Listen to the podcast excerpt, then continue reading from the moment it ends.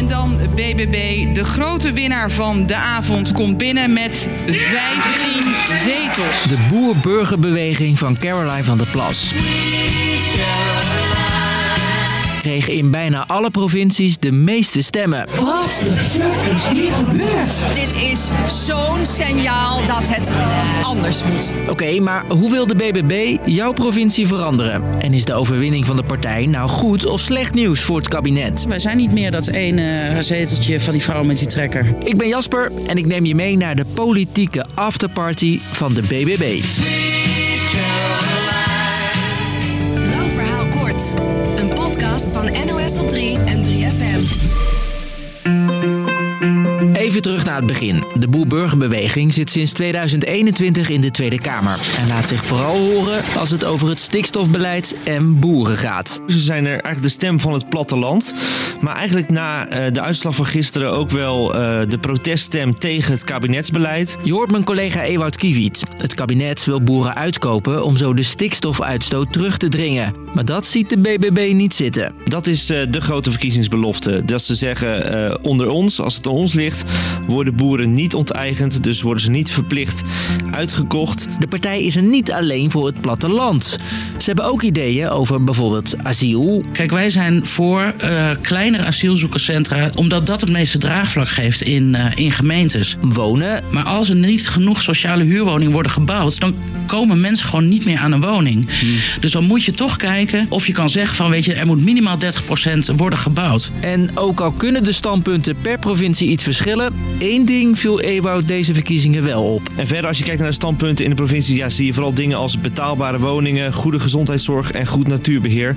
Ja, daar kan niemand echt tegen zijn. Al is niet iedereen het eens met de manier waarop de boer-burgerbeweging dit wil bereiken. Ik heb er niet op gestemd.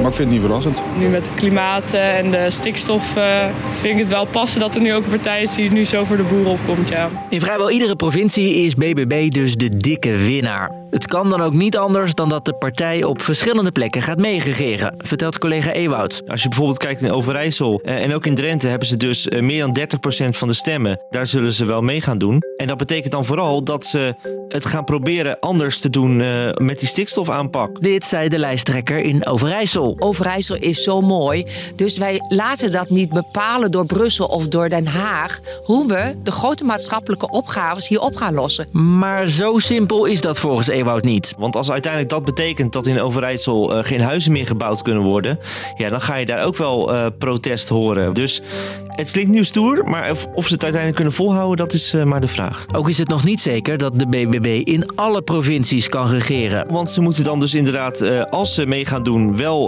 wat water bij de wijn doen. En als ze dat niet kunnen, niet willen, ja, dan komen ze in de oppositie terecht. Volgens partijleider Caroline van der Plas is deze uitslag vooral een protest tegen het kabinet. Ze hebben die burger al niet serieus genomen de afgelopen jaren. Nu is de tijd om die burger serieus te laten te nemen. De kabinetspartijen zijn waarschijnlijk niet heel blij met de uitslag. In de Eerste Kamer hebben ze straks nog minder zetels. Betekent dat ook andere partijen de plannen moeten steunen. Dit zegt Rutte daarover. Ja, kijk, in de Eerste Kamer is het altijd lastig de afgelopen jaren. Dat zal de komende jaren met deze uitslag absoluut niet anders worden. Het kabinet heeft in de Eerste Kamer straks twee opties, legt Ewout uit. Ze kunnen of over links, PvdA GroenLinks, uh, of over rechts, BBB. Maar dat verscheurt ook meteen die coalitie. Want D66 wil liever met GroenLinks en PvdA. CDA wil eigenlijk liever met BBB. Dat kan dus nog heel wat ruzie opleveren. Maar premier Rutte maakt zich nog geen zorgen. Ik denk ook dat het kabinet stabiel kan blijven de komende jaren. Het succes van de boer-burgerbeweging gaat in ieder geval op één onderwerp veel invloed hebben. Ja, het klinkt voorspelbaar, maar ik denk toch vooral uh, stikstof.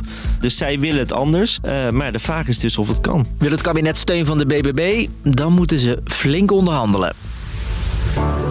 Dus, lang verhaal kort.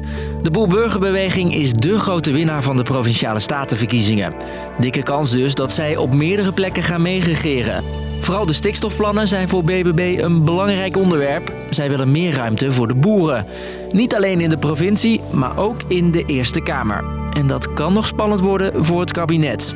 Was de podcast weer? Heb je nog geen genoeg van al die verkiezingsuitslagen? Check dan even ons NOS op 3 Insta-account. Daar laten we je zien wat de uitslag is als alleen jongeren mochten stemmen.